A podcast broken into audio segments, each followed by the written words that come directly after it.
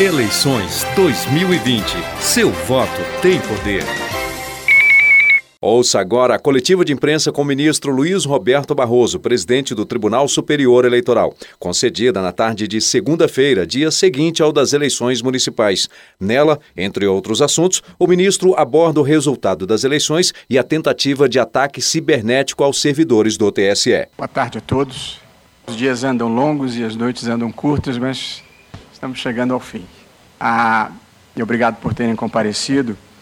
Ah, a gente, na vida, às vezes, não tem controle sobre o que acontece, mas sempre tem controle sobre a maneira como a gente reage.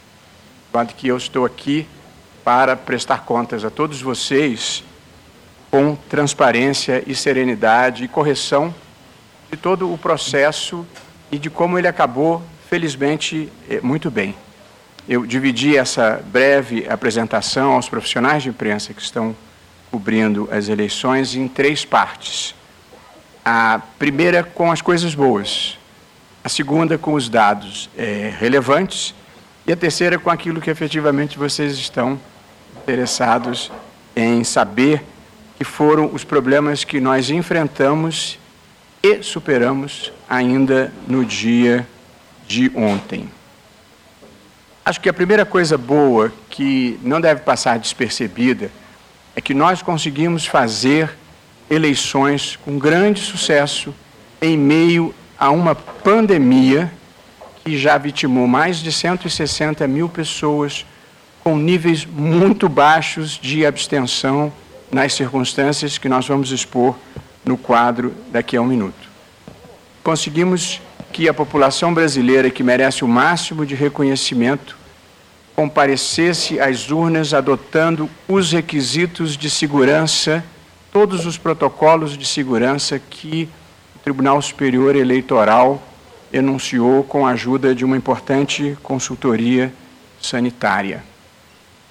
Quando tudo começou, temia-se não apenas uma abstenção elevadíssima, como temia-se também uma debandada dos mesários.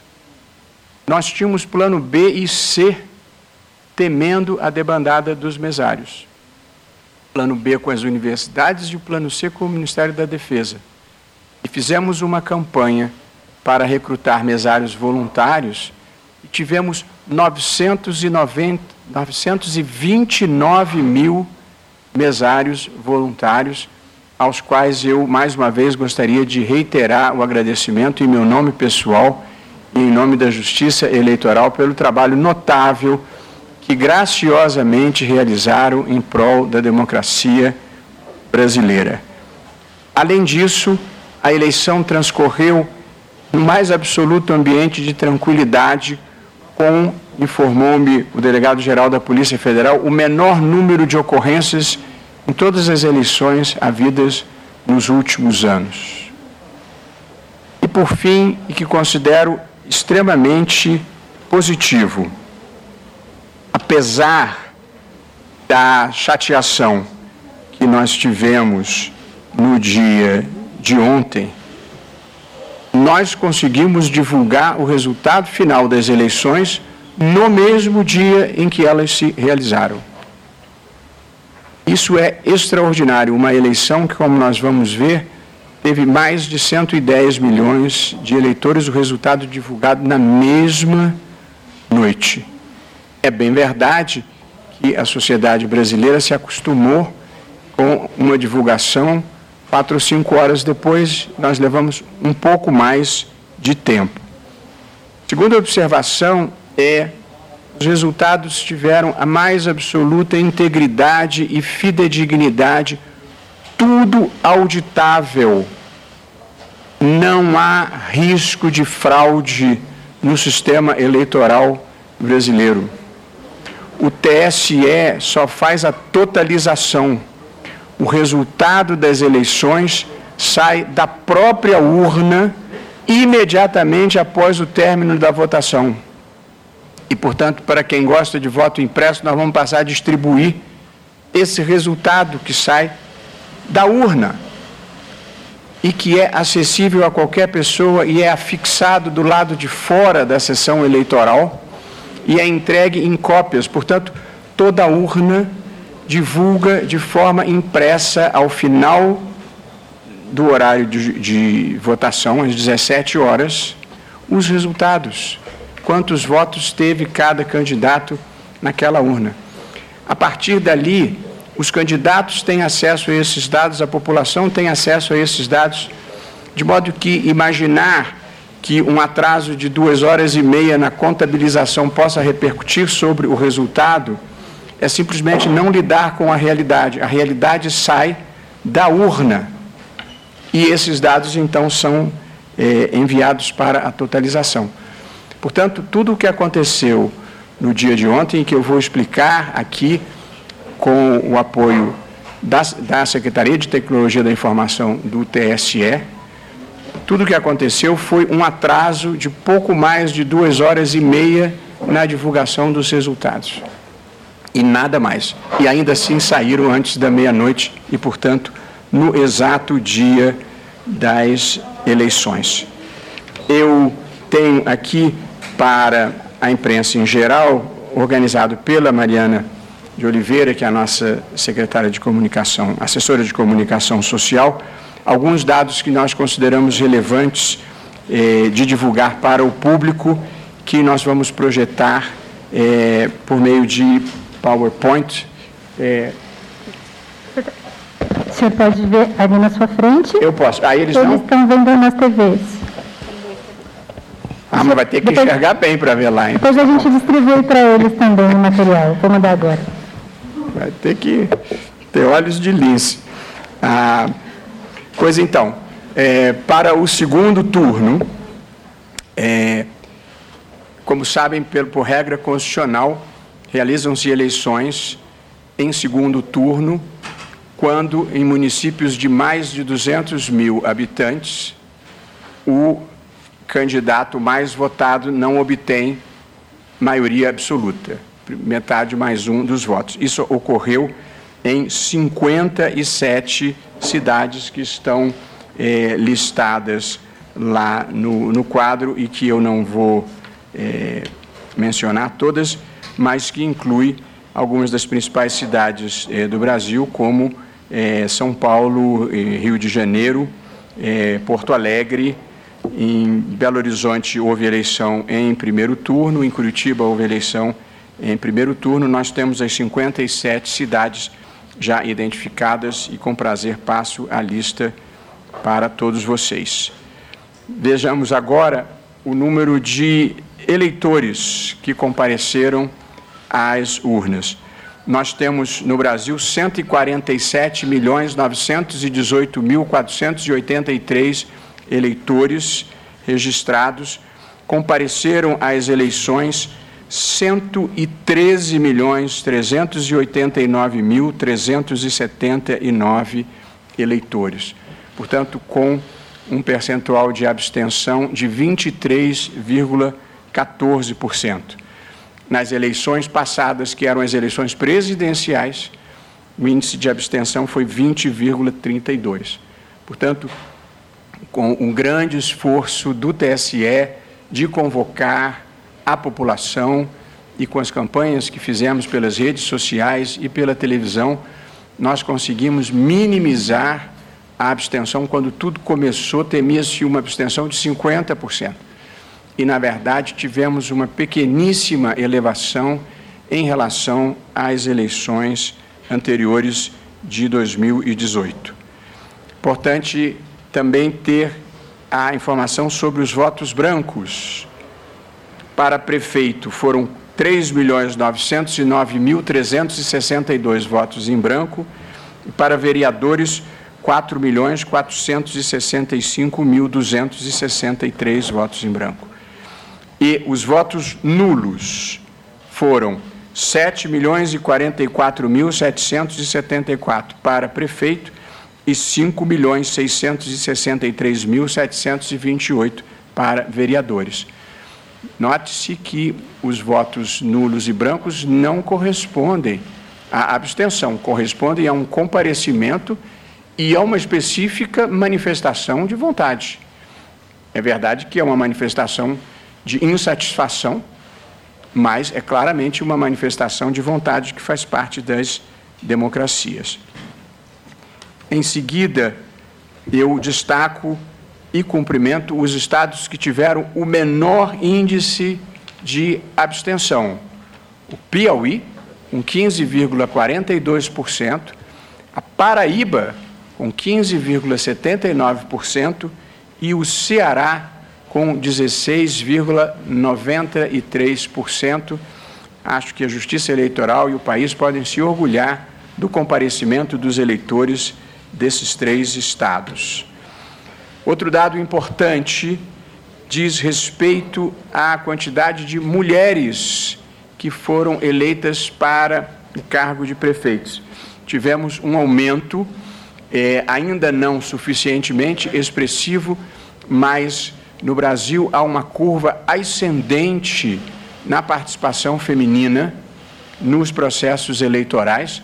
No Congresso Nacional, esse número, que ainda é insuficiente, aumentou para 15%, e nós fizemos uma grande campanha de atração de mulheres para a política pelo Tribunal Superior Eleitoral, uma linda campanha estrelada pela atriz eh, Camila Pitanga, que evidentemente vai produzir repercussão sobre as próximas eleições, mas tivemos aqui 12,2% de prefeitas eleitas, o que é um número relevante que merece ser destacado.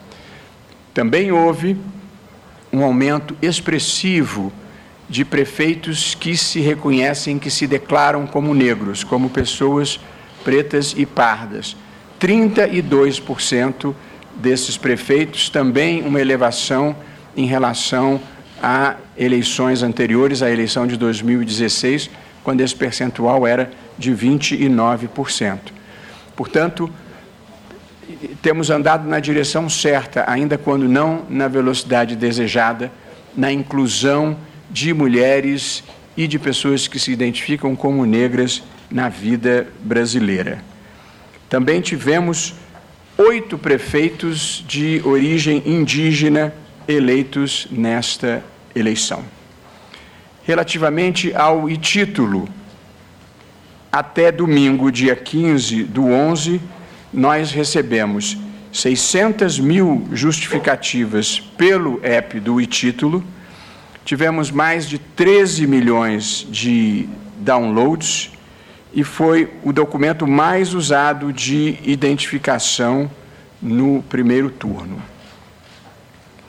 Sobre o e-título, ainda nesta segunda-feira, nós já tivemos mais 700 mil downloads e 460 mil justificativas feitas pelo aplicativo. Para justificar o voto, quem teve dificuldade de fazê-lo ontem, nós é, aqui reiteramos que é possível fazê-lo em até 60 dias depois das eleições, 30 dias.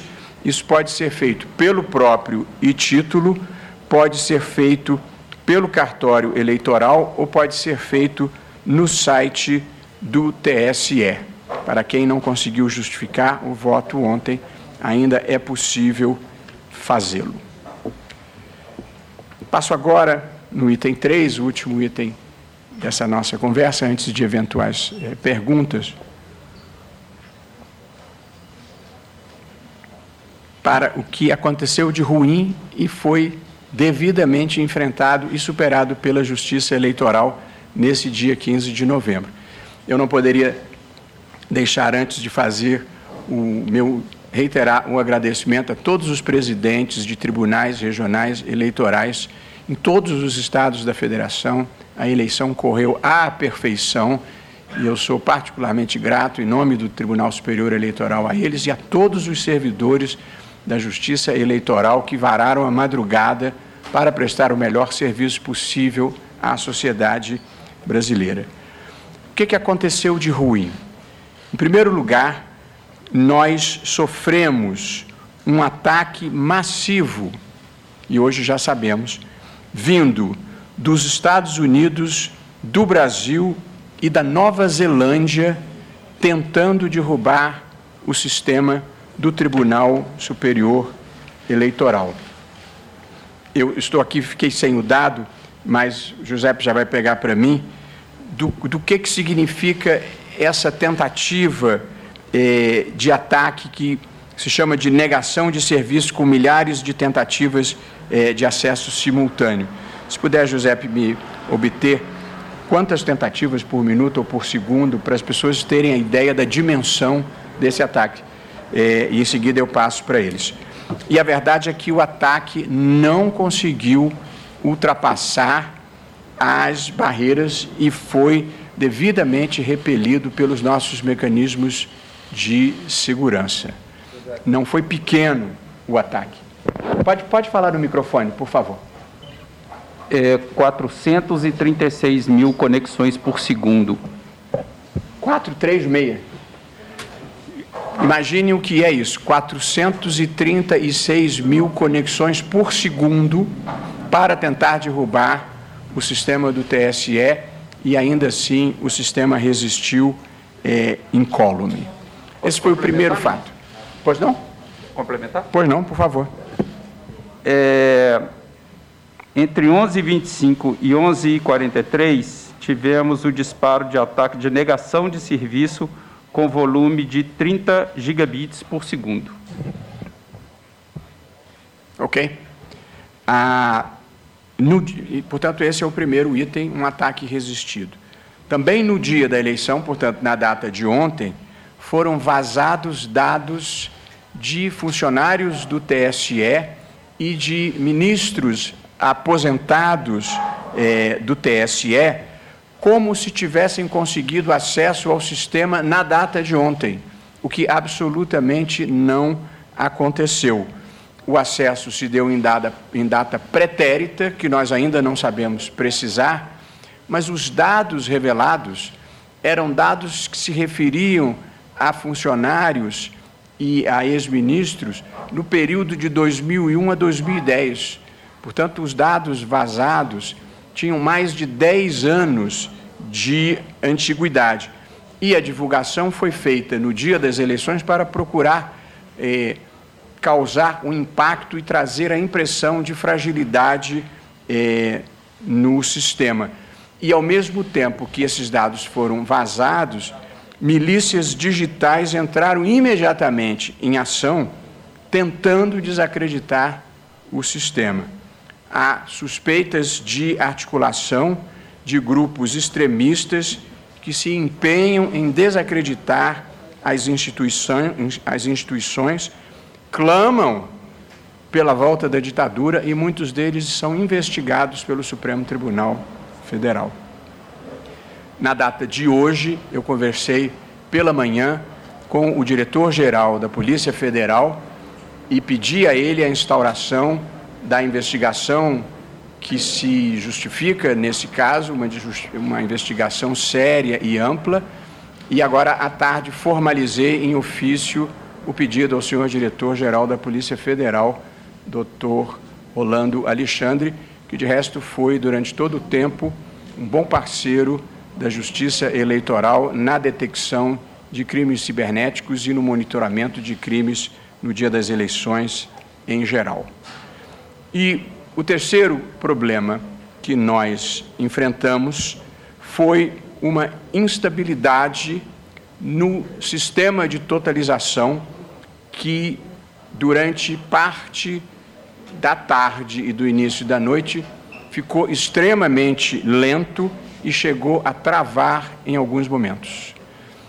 Eu hoje me reuni boa parte da tarde com nossos servidores da tecnologia da informação.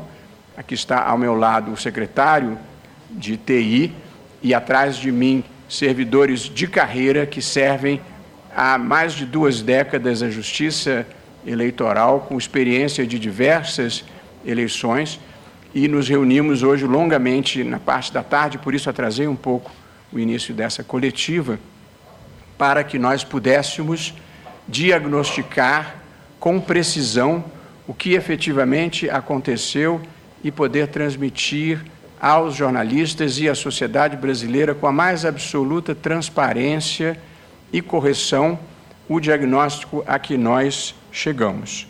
E, portanto, de acordo com as informações da tecnologia da informação, que eu traduzi para o português e espero que nós possamos todos é, compreender. Ah, o que se passou foi o seguinte: o Tribunal Superior Eleitoral contratou os serviços da Oracle, que forneceu um supercomputador para o desempenho de uma tarefa nova, que era a totalização centralizada. Aqui abro um parênteses para reiterar o que já havia dito na noite de ontem. A passagem da totalização para o TSE, essa era uma totalização feita de maneira descentralizada pelos TREs. A passagem dessa centralização para o Tribunal Superior Eleitoral se deveu, sobretudo, a uma recomendação de segurança feita pela Polícia Federal. E, portanto, foi uma medida de segurança. Esse foi o primeiro ano em que ela foi é, implantada. Eu comentei ontem que não tive simpatia pela medida, mas me informei depois adequadamente. Era uma recomendação importante de segurança. Não tinha simpatia porque ia ser testada pela primeira vez na minha gestão e envolvia uma centralização, mas se eu tivesse as mesmas informações que as gestões anteriores tiveram sobre a importância de se centralizar por motivos de segurança, eu teria tomado a mesma decisão e gostaria de deixar claro isso. Ao dizer que não tinha simpatia, não era uma crítica, era apenas o fato de que administrar uma mudança importante como essa na primeira vez sempre causa tensão e efetivamente trouxe é, dificuldades. Portanto, recomeço. O Tribunal Superior Eleitoral contratou os serviços da Oracle, que forneceu um supercomputador para o desempenho de uma tarefa nova, que era a totalização centralizada. A demora na chegada do equipamento, ocasionada em boa medida pela pandemia, o equipamento foi adquirido em março, mas só pôde ser entregue em agosto. Essa demora impediu que nele se realizassem todos os testes prévios com reprodução do exato ambiente das eleições. Aí a origem do problema ocorrido. A pandemia, ademais, trouxe também dificuldades de interação humana, o que acarretou complexidades a todo o processo. Portanto, tratava-se de um equipamento novo que não pôde ser entregue na data desejada em razão da pandemia, portanto, sem culpa de ninguém, e porque entregue já em agosto não foi possível utilizar o equipamento que efetivamente funcionaria nas eleições para todos os testes de desempenho e de eventualidades e intercorrências.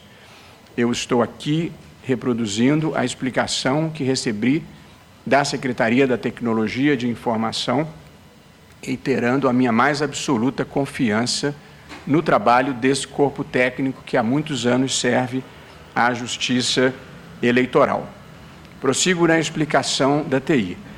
Em razão das limitações nos testes prévios, no dia da eleição, a inteligência artificial do equipamento demorou a realizar o aprendizado para processar os dados no volume e velocidade com que chegavam. Daí sua lentidão e travamento, que exigiu que a totalização fosse interrompida e reiniciada. A detecção e solução do problema gerou o atraso de aproximadamente duas horas. Parte da demora, parte desse atraso, se deveu ao fato de que, inicialmente, se imaginou que a causa do problema estava relacionada a falha em um dos oito núcleos de processadores do supercomputador. E ontem, quando estive à tarde com os jornalistas, foi essa a explicação que dei, porque no momento em que estive aqui, eram cerca de 21 horas, essa ainda era a percepção que a tecnologia da informação tinha do problema que nós estávamos enfrentando. Falha em um dos processadores do supercomputador.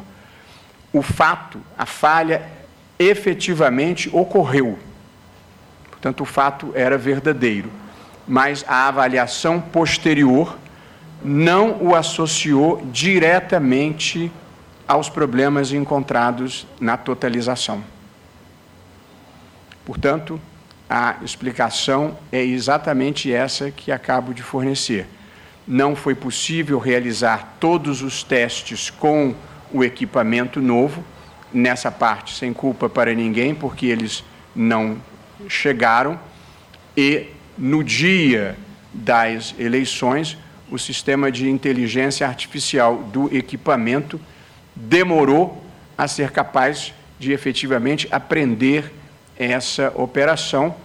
E a demora que nós tivemos, de pouco mais de duas horas, foi o tempo que os técnicos levaram para diagnosticar o problema e remediá-lo. Sendo que, num primeiro momento, se supôs que o problema fosse diverso, fosse uma pane que efetivamente havia ocorrido em um dos oito processadores do supercomputador.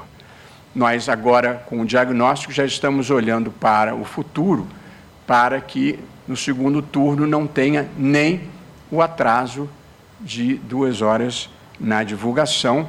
O Tribunal Superior Eleitoral estará convocando a Oracle, que é a empresa contratada para a prestação desse serviço, para ajudar a equacionar e prevenir o problema em relação ao segundo turno. Como podem verificar dessa explicação, em nenhum momento a integridade do sistema esteve em risco. O que aconteceu foi um atraso na totalização, porque o sistema congestionou e travou por uma incapacidade da inteligência artificial detectar como o, a transmissão operava a velocidade e volume, e com isso ela ficou lenta e depois travou. Eu quero dizer que essa é a explicação em bom português e simples é, do que efetivamente eu apreendi da Secretaria de Tecnologia da Informação. E, por fim, o outro problema, enfim, menos relevante, mas que merece consideração que nós tivemos, foi relacionado ao e-título.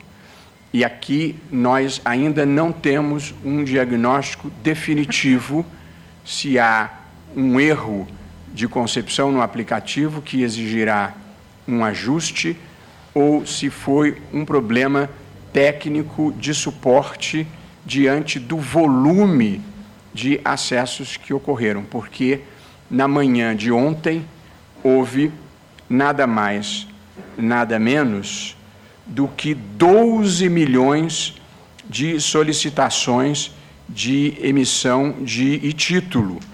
Isso gerou uma fila de atendimentos que ficou represada e que derrubou os serviços.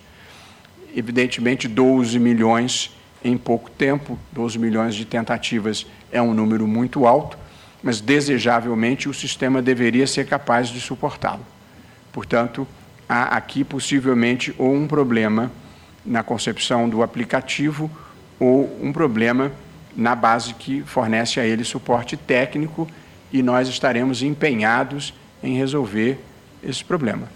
Evidentemente, daqui até o segundo turno, quem quiser baixar o aplicativo fora dos momentos de pico não terá nenhum tipo de eh, problema. Mas nós ficamos sabendo que quando 12 milhões de pessoas ou 12 milhões de tentativas foram feitas em curto espaço de tempo, o sistema não suportou, deveria ter suportado.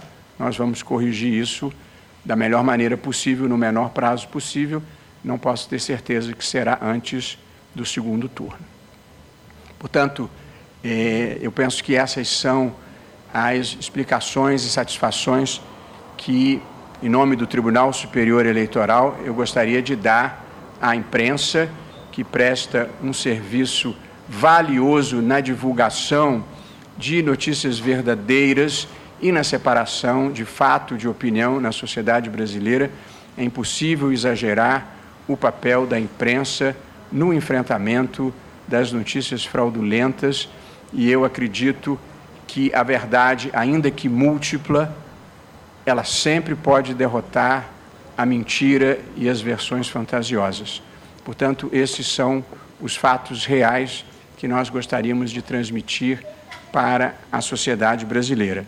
E, portanto, gostaria de começar, de terminar como comecei, o único impacto decorrente desse problema que eu acabei de descrever foi um atraso de pouco menos de três horas na divulgação dos resultados, que foi feita ainda na noite de ontem, portanto, ainda na noite do próprio dia da eleição.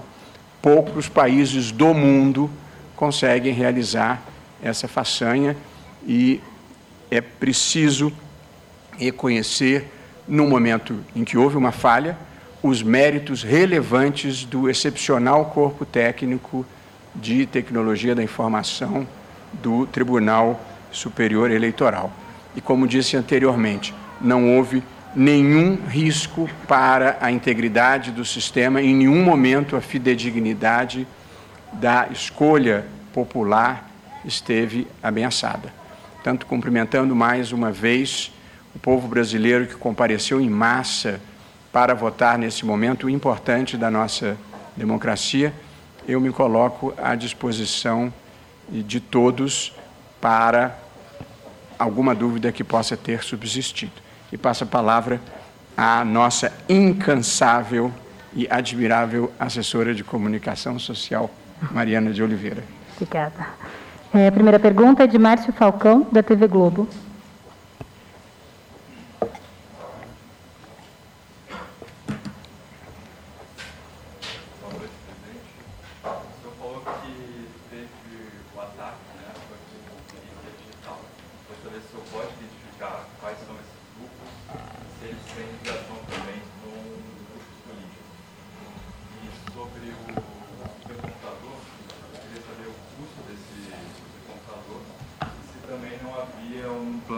Contingência preparado?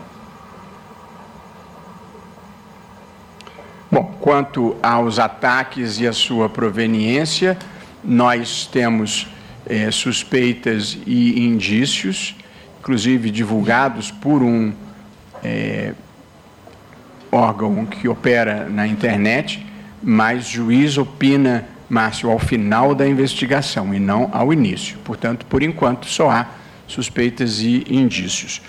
Quanto ao plano de, de contingência, essa parte eu posso resolver. O supercomputador tinha oito processadores e, portanto, a, o plano de contingência é um substituir o outro. Quanto ao custo é, preciso, o computador não é propriamente adquirido, ele é, é um contrato de prestação de serviços com utilização do computador. Qual é o número exato?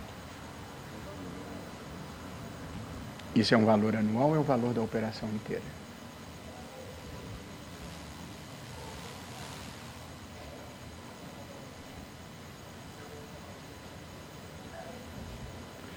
Eu, nós vamos prosseguir e eu te respondo daqui a um instantinho com a informação confirmada. Só insistindo na questão, é, em relação à milícia, a gente pode dizer que eles têm ligação com grupos políticos, pela informação que o senhor tem? Eu não, não, não posso e não devo responder essa pergunta, porque, eh, como eu disse, juiz julga, juiz não levanta suspeitas. Mas, eu não diria ligado a grupos políticos, mas evidentemente suspeita-se de uma motivação política na operação. Pois não, Maria, a gente continua. Eu só quero definir. É... É, a próxima pergunta, Ricardo Chapola, do SBT. Ricardo, só um segundinho, por favor. Para o serviço, para essa eleição. Para o ano. Ok. O, o valor, Márcio, foi 14 milhões 151 mil 958 reais e 29 centavos pela utilização do supercomputador ao longo do ano. Mediante isso é licitação ou inexigibilidade? Mediante licitação e divulgado no portal da transparência. Pois não, Mariana. Ricardo Chapola, SBT. É, Vitor Boiadian, da Globo News.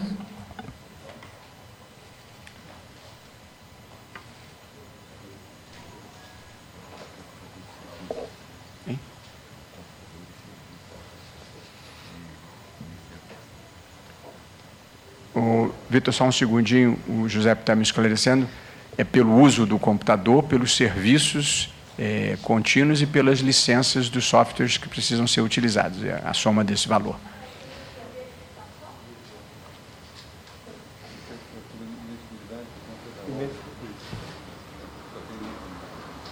Ah, é, é uma aquisição anterior à minha gestão, por isso que eu não sei de cabeça, mas aparentemente você, numa, você tem duas possibilidades, ou uma licitação, ou quando tem um único fornecedor para o produto que você deseja, chama-se contratação por inexigibilidade de licitação.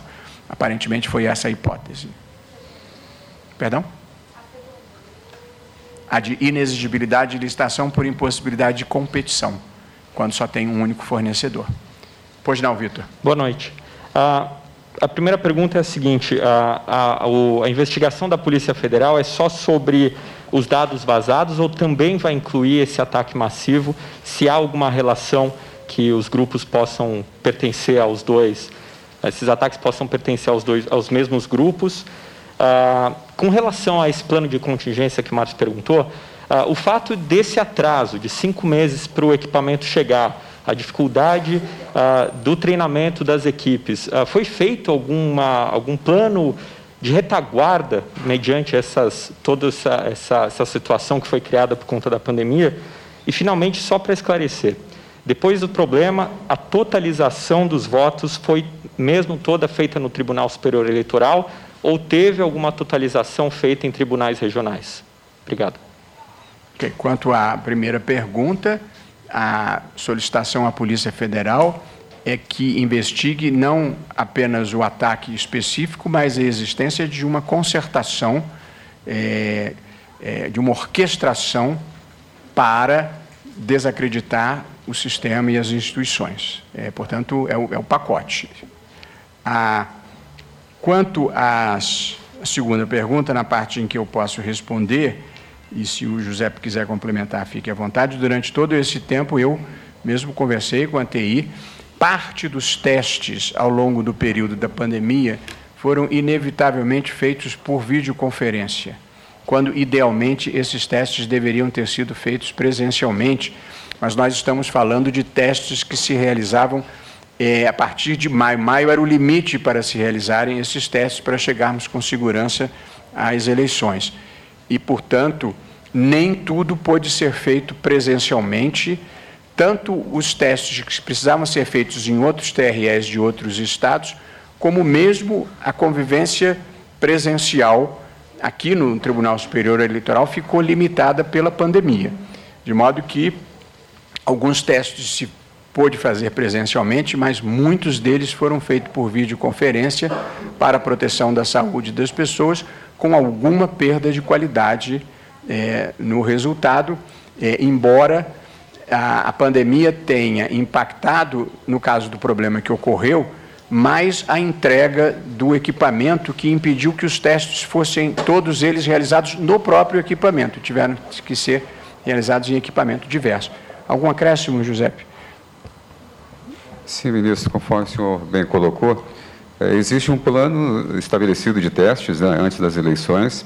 Somente para a totalização estavam previstos cinco testes de desempenho, por conta eh, da, do atraso da entrega do, do equipamento. E não, e não, basta só entregar o equipamento, mas tem tudo um, todo um trabalho que tem que ser feito em termos de configuração para ele ficar em funcionamento. Nós realizamos dos cinco testes, três testes foram realizados em outros equipamentos e dois dos últimos testes de desempenho nesse próprio equipamento. Então, é, essa questão de utilizarmos o equipamento real para a execução do teste é que efetivamente impactou ah, no processo da prática da inteligência artificial do equipamento. Ele aprendeu pouco ah, a entender ali, digamos, o fluxo de informação que chega, que é uma quantidade muito alta de dados num período muito curto.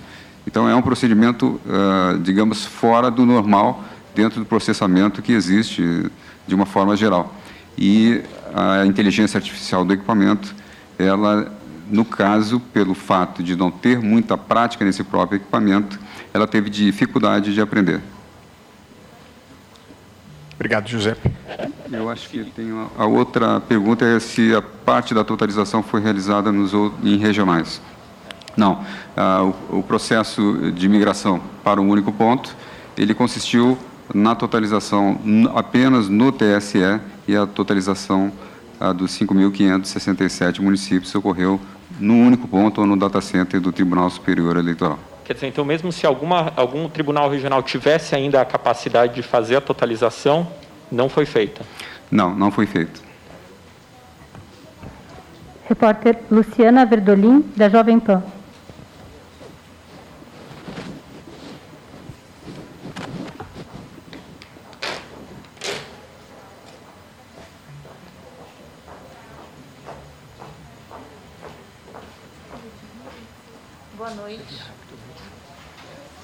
O, o senhor falou. Luciana. Luciana. O senhor falou que era 14 milhões pela utilização do supercomputador durante o ano. O ano que vem são mais 14 milhões? Acho que esse é um contrato que precisa ser renovado anualmente. A resposta é sim. Não vai se comprar? Todo ano vai ter que se pagar esse valor? A, a menos que eu esteja enganado, e essa não é a minha especialidade, esses equipamentos e esses contratos, como regra geral, eles funcionam assim mesmo. Você, aspas, aluga, fecha aspas, o direito de utilizá-los com suporte técnico. Tal como, por exemplo, hoje em dia, quando você compra o seu pacote Office é, da Windows, você paga periodicamente pelo direito de utilizar a propriedade intelectual de outrem. É assim que funciona. Enquanto não tiver eleição, para que, que ele vai servir? os anos que a gente não tem eleição? Eu passo. Ele certamente será usado para as outras as soluções corporativas. Na época da eleição, ele fica alocado, né, é, separado, segregado para utilização especificamente no processo de totalização, e fora da eleição, se criam outras instâncias dentro do equipamento para servir a outros sistemas corporativos. Outra coisa, o presidente Jair Bolsonaro hoje criticou a, a, a demora na, na, na, totalização dos votos, colocou em dúvida a, a totalização, colocou, ele já vinha colocando em dúvida todo o sistema do TSE. Se o senhor não quiser comentar, que eu acho que o senhor não vai querer comentar a afirmação do presidente, mas isso não pode dar uma força extra para o Congresso Nacional querer mudar toda a estrutura que já existe. É, o senhor está falando, ontem o senhor falou no voto por, por aplicativo. Isso a gente não pode regredir um, um, um bocado aí para trás por conta desse erro na totalização ontem? Olha, primeiro não houve erro na totalização. Demora, Houve desculpa. demora na totalização. Eu não, não costumo reclamar publicamente da demora nos outros poderes e, portanto, não vou opinar sobre essa questão é, específica. É, mas a verdade é que o sistema se revelou totalmente confiável e íntegro desde 1996, quando ele começou. Nunca se provou nenhum fato que pudesse desacreditar o sistema. Portanto, não há nenhuma razão para se modificar isso. Eu tenho recebido pedidos de voltar ao sistema de cédula, aí sim é que havia muita fraude, ou a um sistema em que se imprime o voto. E aí, num país como o Brasil, em que tudo se judicializa, creio em mim, toda a eleição o candidato derrotado ia pedir recontagem, tentar achar alguma inconsistência e judicializar as eleições. Portanto, nós estamos, primeiro, cumprindo uma decisão do Supremo Tribunal Federal, que baniu o voto impresso. E segundo, seguindo a lógica desportiva que vale para quase tudo na vida, que é de você não mexer em time que está ganhando. Portanto, se está funcionando bem. Agora, se alguém trouxer um documento, uma prova, uma evidência qualquer de que ocorreu alguma coisa errada, nós imediatamente vamos investigar. Ninguém aqui é apaixonado por urna eletrônica, nós somos apaixonados por eleições limpas. Nunca aconteceu. O dia que acontecer, nós vamos investigar. O problema das urnas eletrônicas, como eu expliquei ontem, é que elas custam muito caro e agora, com o aumento do dólar, elas custam é, um valor que nós gostaríamos de economizar para o Estado brasileiro. Por exemplo, a cada dois anos, são cerca de 500 mil urnas.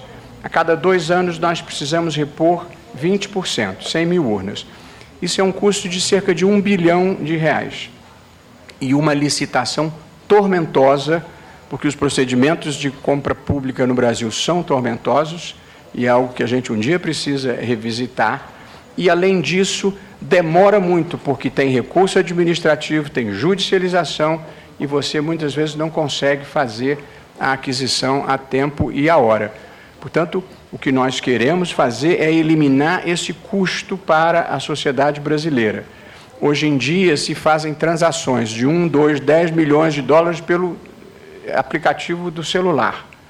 E, portanto, a, a mim me pareceu, quando lancei esse projeto de eleição do futuro, era ver se alguma das grandes empresas de tecnologia tem uma alternativa tecnológica segura, sigilosa e eficiente para nós eliminarmos esse custo da sociedade brasileira.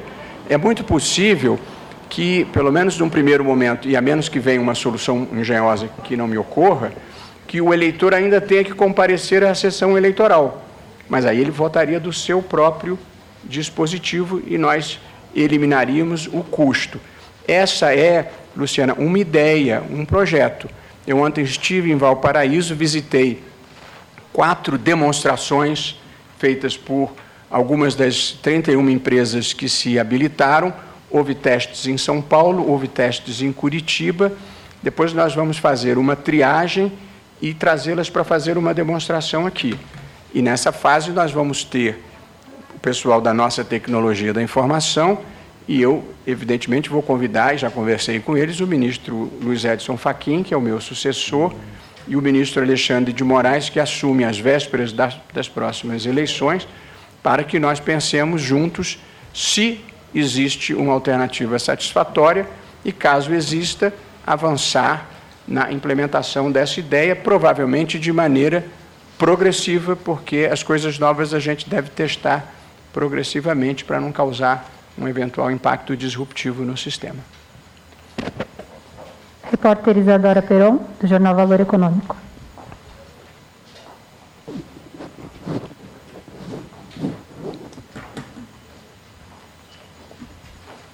Ministro, tudo bom? É, o senhor pensa, tem alguma discussão neste momento em voltar ao sistema anterior de descentralizar essa totalização? É, e também o que, que se vai fazer agora para o segundo turno? Queria entender, o senhor falou que vai chamar a empresa, conversar, mas o que, que dá para fazer agora?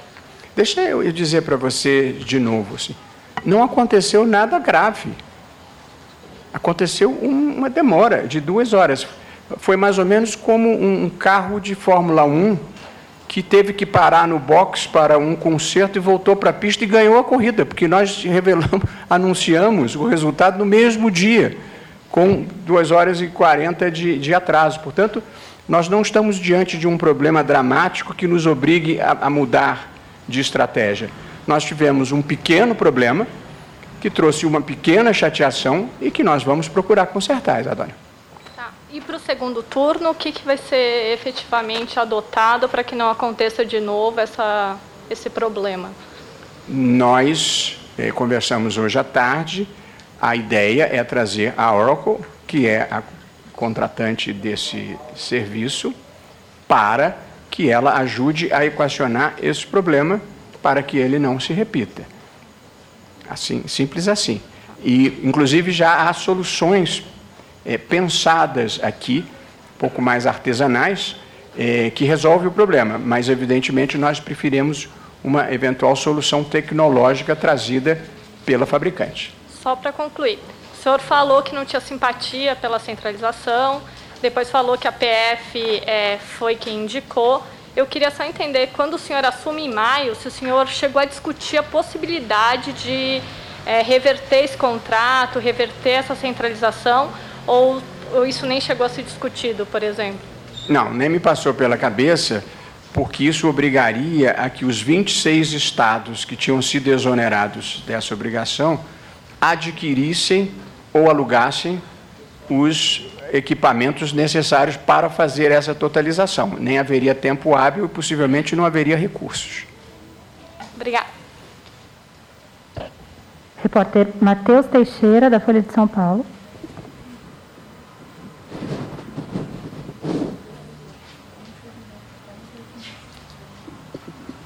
Ah, Mariana, só um segundinho.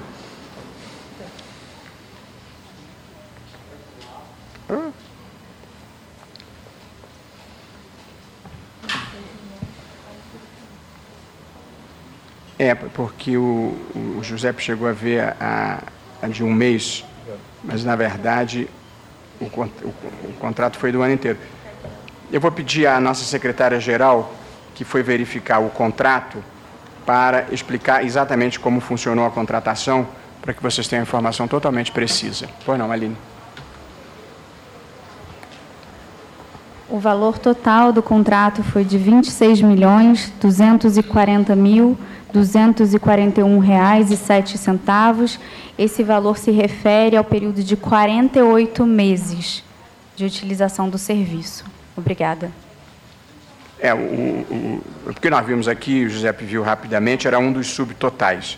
Mas aqui a nossa secretária-geral está passando o valor do contrato por todo o período. Pois não. Boa noite, Mateus. ministro. Boa noite, presidente.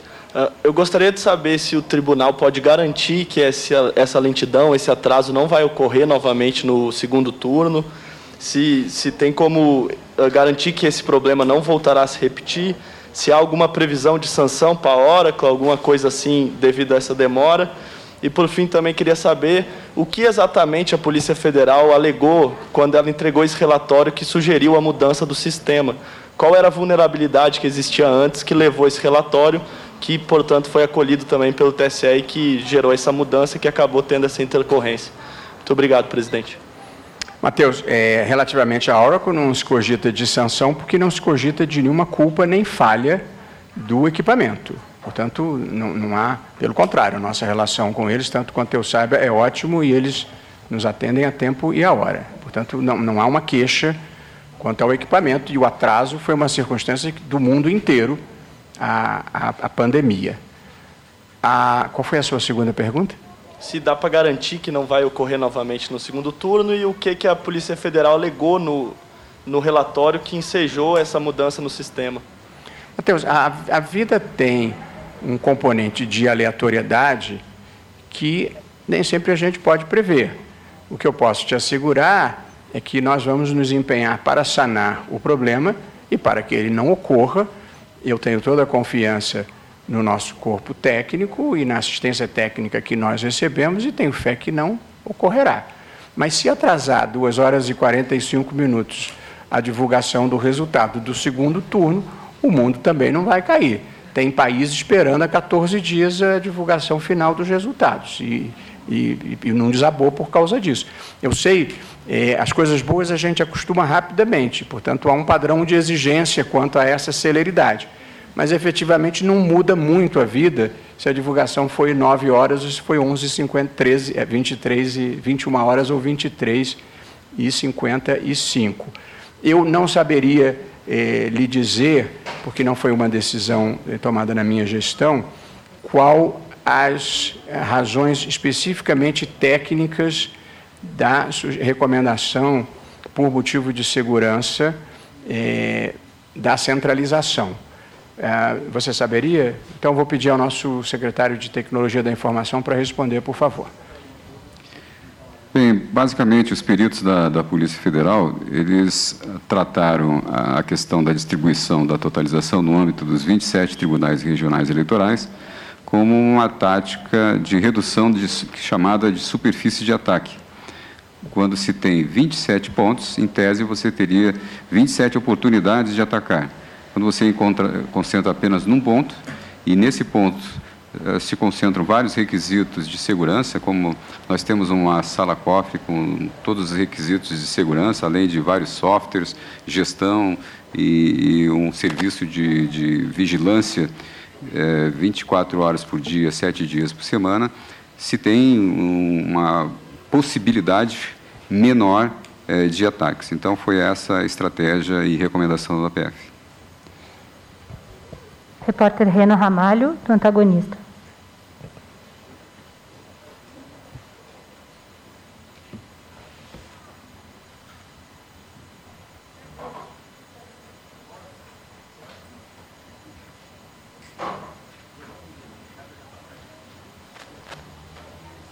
Boa tarde, presidente. Boa tarde, secretário. Sobre essa última questão, talvez o doutor Giuseppe pudesse me responder. É, durante o período em que era feito a, a totalização, a soma dos votos em, nos 27 TRS, além dessa vulnerabilidade identificada pela Polícia Federal, houve efetivamente algum problema é, na contagem desses votos? ou foi só uma medida de precaução mesmo que ocorreu para evitar múltiplos ataques, por exemplo? Ou houve de fato algum problema que vocês identificaram? E por que não retornar a esse sistema, já que ele se provou, caso não tenha ocorrido algum problema, já que ele se provou, vamos dizer, mais rápido para fazer a totalização? Obrigado. Em, em rigor, nunca se noticiou, é, nem se teve ciência de nenhum episódio de quebra de segurança em nenhum dos tribunais regionais eleitorais. Apenas para é, registrar, quer dizer, os, os, esses sistemas eles vão por, um, por uma rede interna é, e não pela rede geral. Mas, ainda assim, como o nosso secretário acabou de expor, quando você tem 27 alvos possíveis de ataque, a sua vulnerabilidade é maior. Nós fizemos essa aquisição que noticiamos de um computador a um custo relevante, porque se decidiu modificar a sistemática.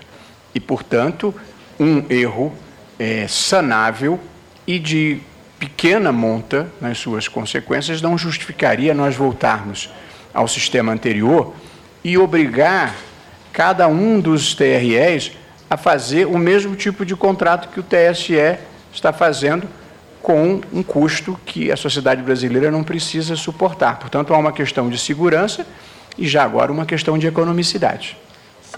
Só, para esclarecer, não houve problema, então, nesse sistema antigo de 27 TRS. Foi José, só uma medida de economia e precaução, não é isso? Exatamente, é uma medida de precaução. Nós temos, a, conforme foi bem colocado pelo ministro, nós temos uma história de 24 anos de, do voto eletrônico e não há sequer um caso de fraude registrado. Portanto, não houve nenhum registro de ataque enquanto esses data centers, o sistema de totalização, eram distribuídos nesses 27 data centers. Eu posso só esclarecer mais uma questão com ele? a inteligência artificial que demorou a aprender a, o processamento dos dados, ele está no mesmo supercomputador, não é isso? Exatamente. É um equipamento novo, com nova tecnologia, com uma nova versão de software, uhum. que estava trabalhando num novo ambiente de centralização. Então, a máquina, com, por meio dos seus mecanismos de inteligência artificial, ela tem que aprender como vai trabalhar efetivamente. Ela está simplesmente concentrando o fluxo de, de, de dados que eram distribuídos em 27 pontos. Então, o software precisava efetivamente entender e se adaptar a essa nova realidade. Eu posso dizer que não foi um problema do hardware, mas do software, é isso? Exatamente. Grosso modo? Exato. Perfeito. Obrigado, né?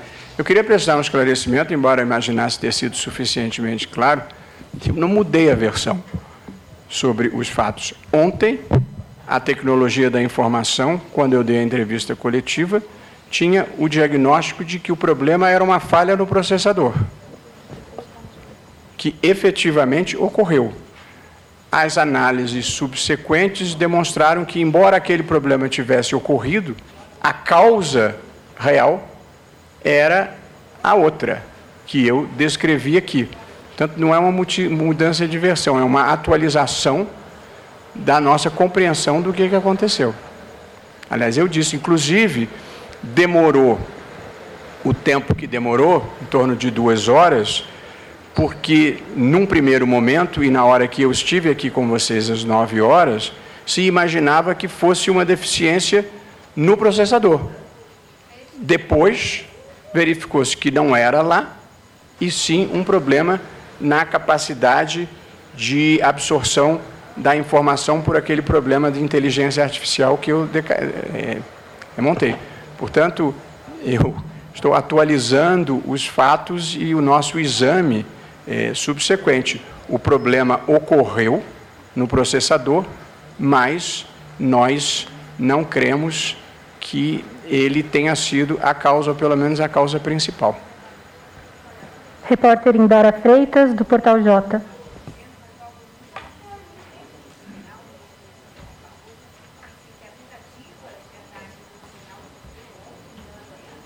Boa noite, presidente. Boa noite a todos. É, eu queria fazer duas perguntas. A primeira é: existe algum aperfeiçoamento que o senhor já poderia sugerir para as eleições de 2022? As... des, desculpe, eu não ouvi nem o seu nome, nem o ah, começo desculpa, da pergunta. Indara, do Indara. Jota. Eu queria saber se existe algum aperfeiçoamento que o senhor sugeriria já de pronto é, para as eleições de 2022. E a segunda pergunta: o senhor falou que, apesar de não ter ocorrido nenhum dano e nenhuma é, um dano à segurança das urnas e dos resultados das eleições.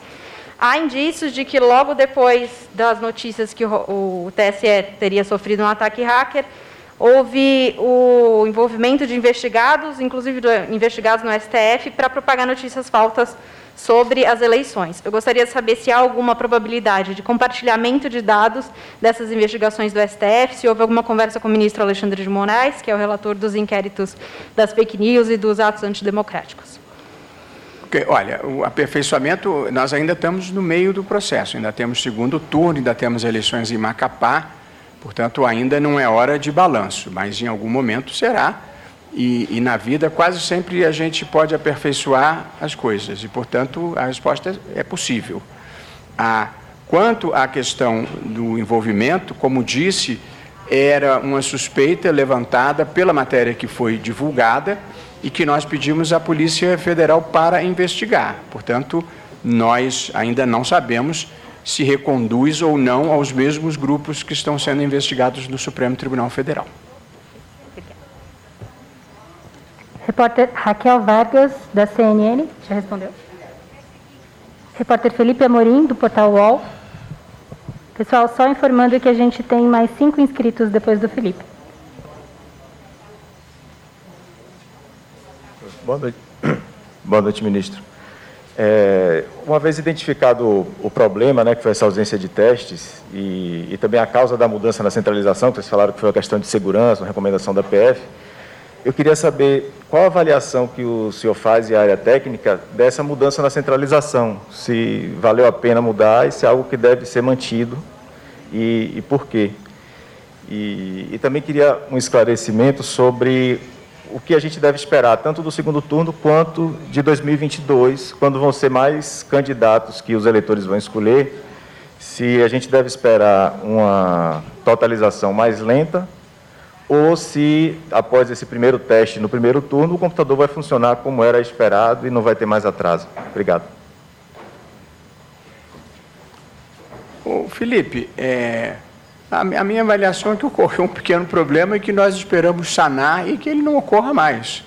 Portanto, não teria nenhum motivo para pretender voltar ao modelo anterior. É, e para as próximas eleições, é, já não estarão mais sob a minha jurisdição, mas nós temos um sistema que vem desde 1996 e que ele vai evoluindo e se aperfeiçoando. É, o tipo de ataque que a gente pôde resistir no dia de ontem, eu não sei se em outro tempo se resistiria, é, nem se ele seria possível.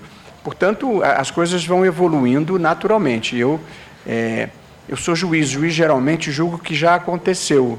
A minha bola de cristal é meio embaçada para o futuro, então eu não saberia dizer é, com precisão como será. Mas eu não imaginaria nenhuma ruptura de modelo, apenas uma continuidade com aperfeiçoamento do atual. Repórter Valteno de Oliveira, da Bandeirantes.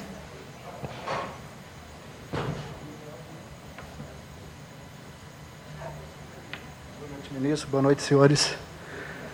Minha pergunta, em parte, já foi respondida, mas eu gostaria de insistir se a mudança foi feita, a mudança de sistema, a centralização da totalização para garantir a segurança, e hoje a segurança é maior, quais eram as vulnerabilidades do sistema anterior que levaram a, a essa mudança? E se essa sugestão da Polícia Federal foi uma demanda do tribunal à polícia, foi uma sugestão voluntária da Polícia Federal, para que a gente possa entender o porquê das mudanças e por que, que o sistema não funcionava lá atrás. Obrigado. A, a centralização foi uma sugestão de uma perícia é, da Polícia Federal. De fato, não foi na minha gestão e é um relatório reservado, mas eu imagino que solicitado, sim, pelo Tribunal Superior é, Eleitoral. É, e o, aumento de segurança é pelas razões que o nosso secretário Giuseppe Janino já expôs. Em lugar de você ter 27 tribunais passíveis de serem atacados, você concentra em um único, aumentando as proteções existentes. É, é essa a explicação. Repórter Yuri Ascar, da Record.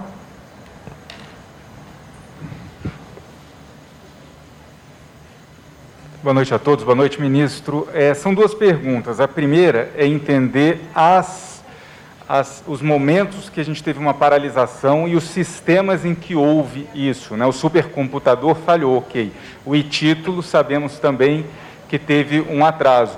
E tivemos ainda no sistema da justiça eleitoral, por uma questão de segurança, houve uma divisão né, dos serviços, dos servidores, mantiveram alguns servidores de, desconectados da internet para evitar ataque isso também causou alguma lentidão. Então, quais são essas lentidões? Né? É, se, se, se misturam ou se são completamente independentes? Por exemplo, se ter dividido o, o, o sistema da justiça em dois, preservado um deles, causou, tem alguma coisa a ver com um problema no supercomputador? Né? Seria a principal questão aí dessas lentidões no geral do TSE. E outra é se o, o ataque hacker tivesse conseguido acessar alguma coisa, tivesse tido algum sucesso em derrubar o sistema, em algum nível estaria comprometido o resultado das eleições, a totalização dos votos?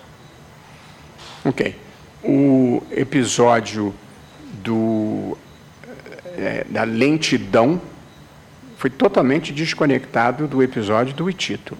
É, o e-título, como eu falei no início, nós estamos ainda procurando apurar se é um problema no desenvolvimento do aplicativo ou se foi um problema do suporte técnico que não era suficiente para aceitar a quantidade de demanda. É, é, é uma dessas duas hipóteses, não está definida. O problema do, da lentidão foi esse problema que eu falei. A, o, o, o sistema do, do supercomputador ele tem um mecanismo de inteligência artificial que aprende a lidar com a informação. Esse teste não pôde ser feito na integralidade com o próprio aparelho e ele demorou a aprender o modo como chegava a informação e processá-lo com a velocidade desejada. Se os hackers tivessem conseguido entrar no sistema, o sistema eleitoral estaria totalmente preservado, porque no dia de ontem é, todas as urnas já estavam devidamente carregadas, as urnas não ficam em rede e, consequentemente, não era possível é, acessá-las. Alguma coisa que você gostaria de complementar, José? Quanto a isso? É isso mesmo? É, conforme foi colocado pelo ministro, ah, os dados são quando são gerados pelas urnas eletrônicas, eles são criptografados e assinados digitalmente. Antes disso, o resultado é exposto no âmbito da sessão eleitoral e já é de conhecimento público. Uma vez transmitido para a totalização, eles também são guardados e armazenados, ou seja, é possível se verificar se trata-se de um dado gerado por uma urna oficial e se ele não foi modificado. Então, há vários pontos de garantia da preservação uh, do resultado da apuração que é feito no âmbito das urnas eletrônicas e transmitidos para o data center que faz a totalização. Repórter Vinícius Valfré, do Estado de São Paulo. Mari, faltam quantos? Mais dois. Que eu tenho uma reunião com os observadores da OEA, já estou atrasado, tá? Por gentileza, dois pontos que já foram tratados aqui. Queria entender exatamente quais eram os riscos da descentralização. Não há que se falar em alteração de votos, nem nada disso, caso houvesse ataques nos tribunais eleitorais. Em outro ponto, já falou que o computador funcionou, mas a gente está tratando de um equipamento de valor relevante, que foi comprado em março, mas entregue em agosto. Mesmo assim, por conta do atraso, não há que se falar em sanção à, à empresa? Não, porque foi um motivo de força maior, totalmente imprevisível, é uma das excludentes de responsabilidade civil em direito. A, a primeira pergunta eu vou deixar o, o, o, o Giuseppe responder, embora acho que já tenha respondido. Você poderia repetir? Com relação quais eram exatamente os riscos, quais são da, da, da totalização descentralizada? Bom, toda inovação ela agrega riscos, né? e esses riscos uh, a gente consegue mitigar, minimizar a partir do momento que se faz, se realizam vários testes. Conforme já foi colocado aqui, os testes ficaram de certo modo prejudicados e esses riscos eles ah, aumentaram e, e, nesse caso da, da, totalização lenta, ela já é um resultado ah, dessa mudança e de um risco que aconteceu. Mas os benefícios são bem maiores, né, conforme já foi dito aqui várias vezes, principalmente com a garantia da integridade e da segurança de todo o processo de totalização. Repórter André de Souza, do Jornal o Globo.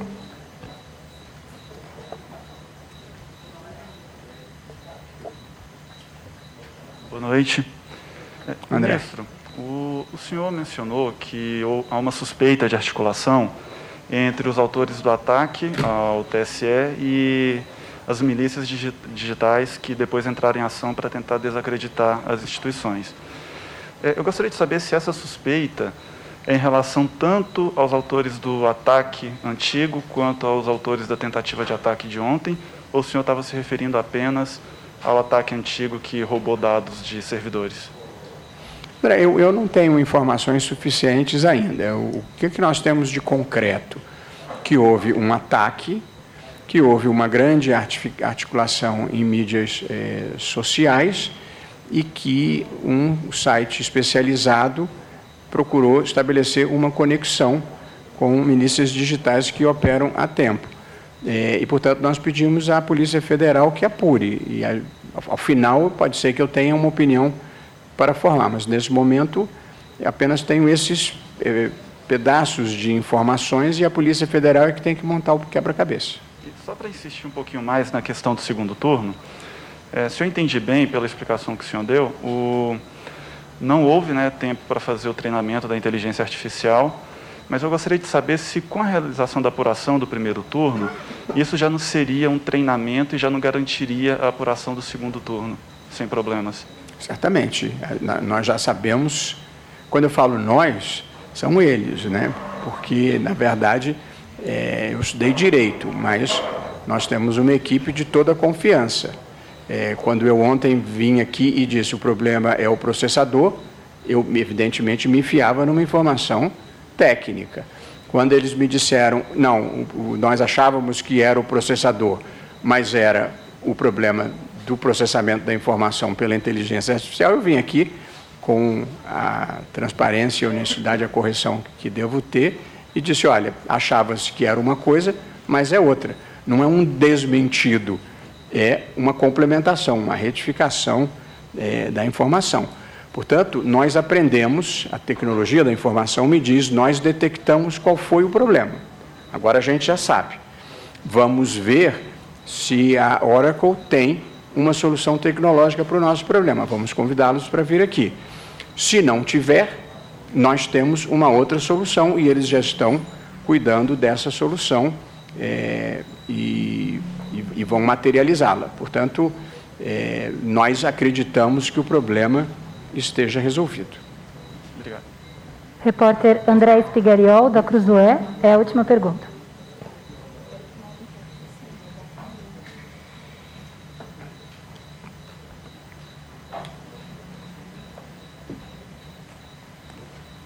Boa noite, senhor presidente. Boa noite, senhor secretário. A minha pergunta, primeiramente, é com relação ao ataque de negação de serviço que houve no domingo. Gostaria de saber quantos ataques de negação de serviço o TSE sofreu nos últimos 12 meses e destes, quantos aconteceram nas últimas duas semanas, por gentileza. É... Você gostaria de responder? É, pa, parte do comportamento que nós é, adotamos é, em matéria de segurança. É, vamos lá. Vocês, vocês acham que podem compartilhar essa informação? Boa noite. Com relação ao ataque nos últimos 12 meses, nós não temos essa informação neste momento. Mas só para ilustrar, ontem nós tivemos 486, como já foi falado, né, 486 mil conexões por segundo. Isso é muito mais do que o dobro que foi apresentado nas eleições de 2016. É, é, com relação ainda à tecnologia, senhor presidente, mais uma pergunta. Anteriormente, em outras eleições, o TSE costumava disponibilizar um aplicativo que permitia ao eleitor acompanhar a apuração em diversos municípios, diversas zonas eleitorais, e essa solução não existe mais. Agora, apenas um site do TSE que você consegue visualizar apenas um município por vez. É possível voltar à, à forma de divulgação anterior, que permitia ao eleitor acompanhar mais detidamente outros municípios que não apenas o dele? Olha, se, se vier uma, uma reivindicação fundamentada nesse sentido e a gente achar que a alternativa é melhor.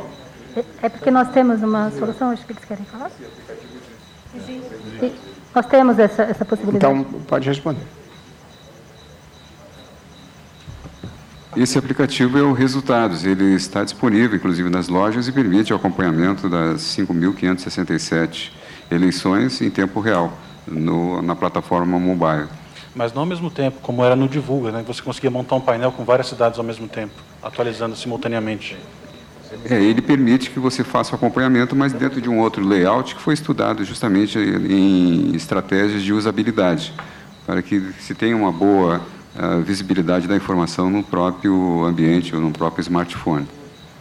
Houve uma evolução, digamos assim, em termos de desenho da aplicação que permite um melhor eh, entendimento de uma forma mais intuitiva mais amigável. Presidente, para finalizar, é, com relação, o senhor mencionou grupos, é, em relação às milícias digitais, grupos que defendem a volta da ditadura. Existe evidência concreta já dessa participação destes grupos nos ataques recentes ao TSE? Não, a matéria que divulgava essa suspeita e a Polícia Federal vai apurar. Obrigado, senhor presidente. Obrigada, pessoal. Boa noite a todos. Peraí. Olha, muitíssimo obrigado é, a todos. Eu só gostaria de, de fazer um, uma conclusão. Primeiro, para um agradecimento especial à minha secretária-geral, que está aqui do meu lado, Aline Osório. É, tudo funcionou, tudo deu certo, com a bênção de Deus, em todos os passos da eleição, salvo esse atraso de 2 horas e 45 minutos na divulgação.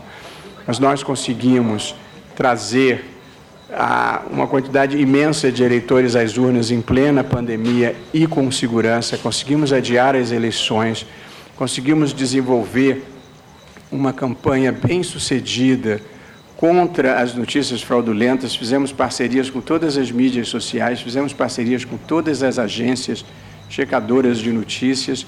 As eleições transcorreram em paz e tranquilamente em todo o Brasil. Portanto, a única coisa que aconteceu foi o carro precisou dar uma parada no box, voltou para a pista e nós chegamos ao final da corrida com grande sucesso.